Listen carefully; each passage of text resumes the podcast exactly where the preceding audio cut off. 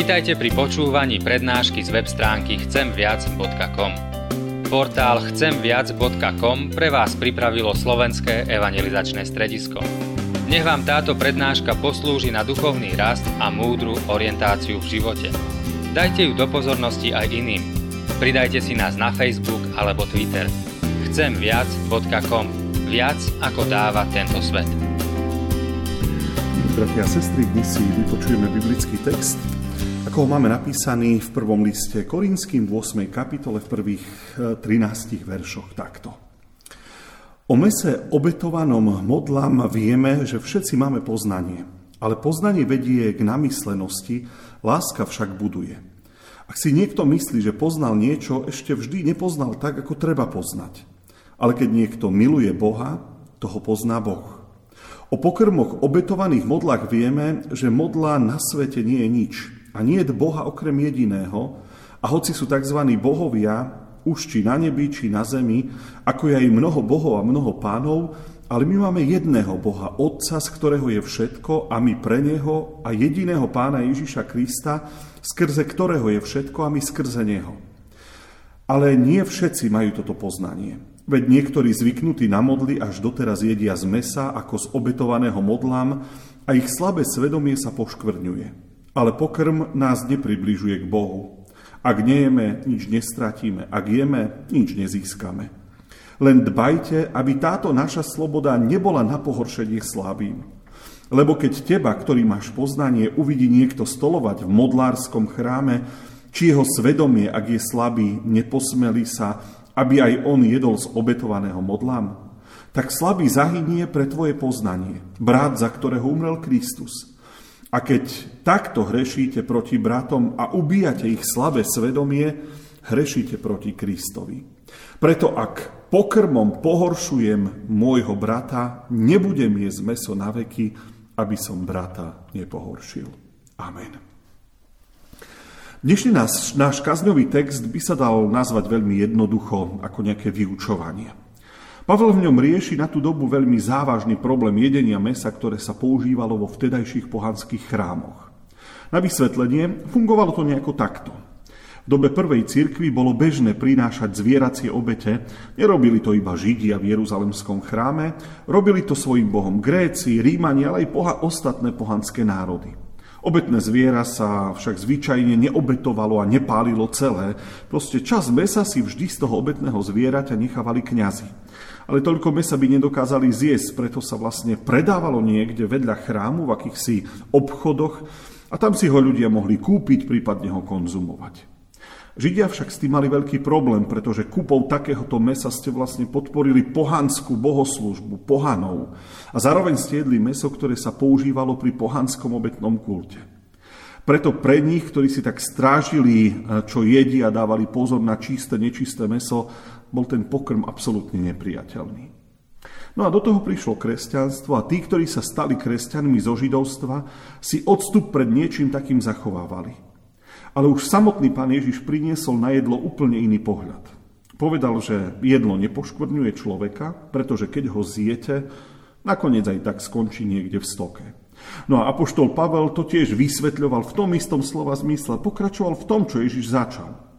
Ak by si aj jedol takéto meso, Máš predsa poznanie, že existuje len jeden Boh a existuje iba jeden spasiteľ. Všetko ostatné sú len neexistujúce modly, ktoré nie sú nič, ani nič neznamenajú, ani nič nezmôžu. Ale je tam jedno ale. A poštol Pavel to vysvetľoval takto. Predstav si, že by ťa takéto meso videl jesť niekto, kto tým veciam nerozumie, nejaký začírajúci kresťan. Ten človek by to vnímal ako zradu Boha, ktorého veríš alebo ako hru na dve strany a celkom by si ho takým postojom poplietol, alebo by si ho pohoršil. A to už veľmi dobre nie je. A na to apoštol Pavel povie jednu veľmi razantnú vetu a hovorí, ak pokrm pohoršuje môjho brata, nebudem jesť meso na veky, aby som brata nepohoršil. Je tu dnes medzi nami niekto, kto má problém s jedlom. Myslím taký náboženský problém, e, že povedzme, mm, myslíte si, že dať si bravčové meso je hriech? Že by sme mali ako Židia dodnes deliť jedlo na čisté alebo nečisté? Všetci máme určité jedla, ktoré by sme nezjedli. A ja si myslím a tvrdím, že by som zjedol všetko, ale no, jedna vec je vyberavý jazyk, druhá vec je vec kultúry, akýsi kultúrny rozdiel. Povedzme takého psa alebo mačku. Boli by ste ochotní zjesť? A čo tak slímáka? Alebo ešte pritvrdím, a čo tak potkana? Zjedli by ste? Niekde v Číne sú to pochuťky, delikatesy. Asi sa zhodneme na tom, že všetko by sme teda nezjedli a niektoré jedla nás dokážu pohoršiť, ale jedlo vo všeobecnosti už v dnešnej dobe nie je žiadny náboženský problém. Proste ide do úst, prejde tráviacim traktom a končí niekde v kanalizácii. No ten text má aj iné možné výklady. Možno dnes uvažovať nad tým, čom, alebo čím druhých ľudí pohoršujeme. A čoho sa jednoducho musíme, alebo, alebo ešte lepšie povedané, čoho by sme sa možno mali vzdať, aby sme iných ľudí vo viere nepohoršili, nesklamali. Možno pár príkladov na pochopenie. Čo tak farár na pive v Obišovskej krčme? Povedzme tak raz za týždeň vo svornej debate s pravidelnými návštevníkmi tohto pohostinstva. Ako by ste to brali ako členovia cirkevného zboru, nášho zboru? Viete, ja by som si povedal, že ja to mám stále pod kontrolou, bolo by to stále nejaké jedno pivo, osobne by som to nevnímal, nevnímal ako niečo zlé, viem sa ovládať a povedzme, vedel, vedel by som vždy trafiť domov na faru. Bol by to pre vás problém, alebo nebol? Pohoršovalo by vás to, alebo nie? Viete, veď krčma je pred ľudí a ak sa tam človek neopíja do bezvedomia, tak na tom nie je nič zlé. No, osobne si myslím, že by ste z toho neboli veľmi nadšení. A vidno to aj na vašich reakciách. A, a viem, že niektorým z vás by to prekážalo. Alebo sa mýlim? No, to je presne ten problém, ktorému sa venoval apoštol Pavel. Alebo si predstavte, že by farár mal nejaké ďalšie zamestnanie. Otvoril by si tu na fare autoservis, to by mi bolo také najbližšie.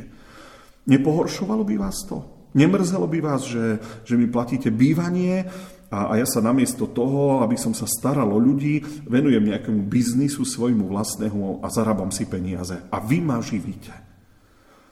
Ale ja by som to zo svojho pohľadu vnímal ako normálnu vec, však popri robote budem stíhať ešte niečo iné. Je mnoho vecí, a to sa priznám, pri ktorých sa sám seba pýtam, nepohoršil by som tých ľudí, ktorým kážem, pred ktorých sa nedelu čo nedelu postavím a o niečom im rozprávam?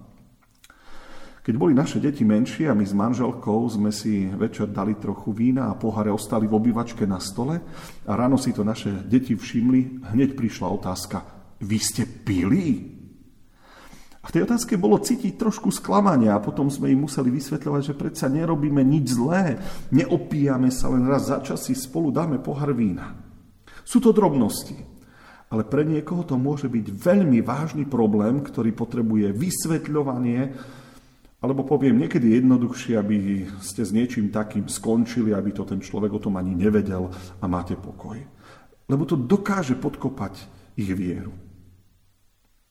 Pohoršili ste e, niekedy nejakého človeka svojim správaním?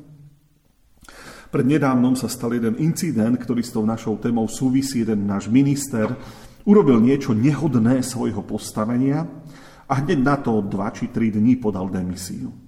Jeho správanie v podstate mohlo pohoršiť niektorých ľudí a nebolo vhodné a hodné funkcie, ktorú v štáte zastával.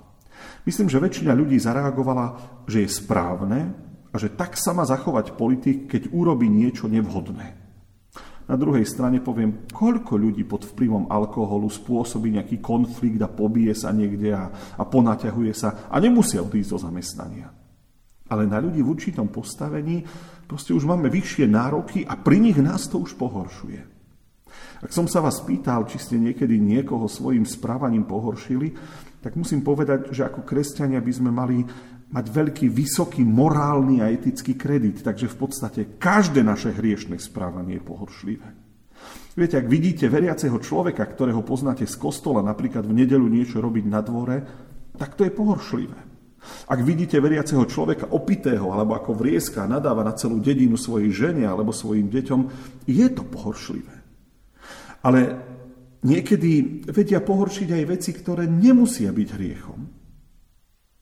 No pri ľuďoch, s ktorým s Bohom len začínajú, to môže byť niečo nepriateľné, nevysvetliteľné, nepochopiteľné a môžu s tým mať problém. A preto Apoštol Pavel hovorí, dávaj e, si pozor na veci, ktoré robíš. Ak to niekto nechápe a niekoho to pohoršuje, tak sa ovládaj a prestaň s tým. Pred pár rokmi sa jeden minister školstva snažil zaviesť e, cvičenia jogy v základných školách. Priznám sa, že som vtedy bol proti, brojil som, proste mi to vadilo, aj keď niektorí ľudia hovorili, ale však sú to len cviky, pohyby, ktoré proste majú zlepšiť zdravotný stav detí, majú trošku naučiť deti lepšie držať telo a zvýšiť trošku sústredenosť. Áno, keď sa na to pozriete z toho pohľadu, nie je na tom nič zlé. Ale keď do toho zoberiete meditácie, rôzne vysvetlenia tých rôznych pohybov, ktoré majú pohanský poton, viete, už to nie je obyčajné cvičenie posledných e, týždňoch pribudali ďalšie mena do zoznamu ľudí, ktorí napríklad komunikovali so ženou, ktorá je obvinená, že sa podielala na vražde novinára. Myslím, že sme pohoršení pri každom tom človeku, s ktorý e, s týmito ľuďmi alebo s tou ženou bol v styku a ktorý s ňou komunikoval. A pritom sa mohlo kľudne stať, že tá komunikácia bola úplne náhodná. Nejdem to hodnotiť a posudzovať, je to len príklad toho, ktoré veci nás dokážu trošku vytočiť a sklamať a, a pohoršiť. Všimnite si, že e, je teda úplne bežná a normálna vec to pohoršovanie sa. Proste dennodenne sa s tým stretávame. Pre Židov v tej dobe to bolo jedlo, pre ktoré sa pohoršili. Pre nás je to viac naše správanie, konanie ľudí.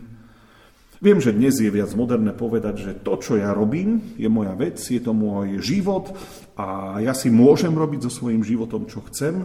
Dnes mi nikto nebude diktovať, čo môžem a čo nemôžem robiť. Nie sme v minulom tisícročí. Áno, to je síce pravda.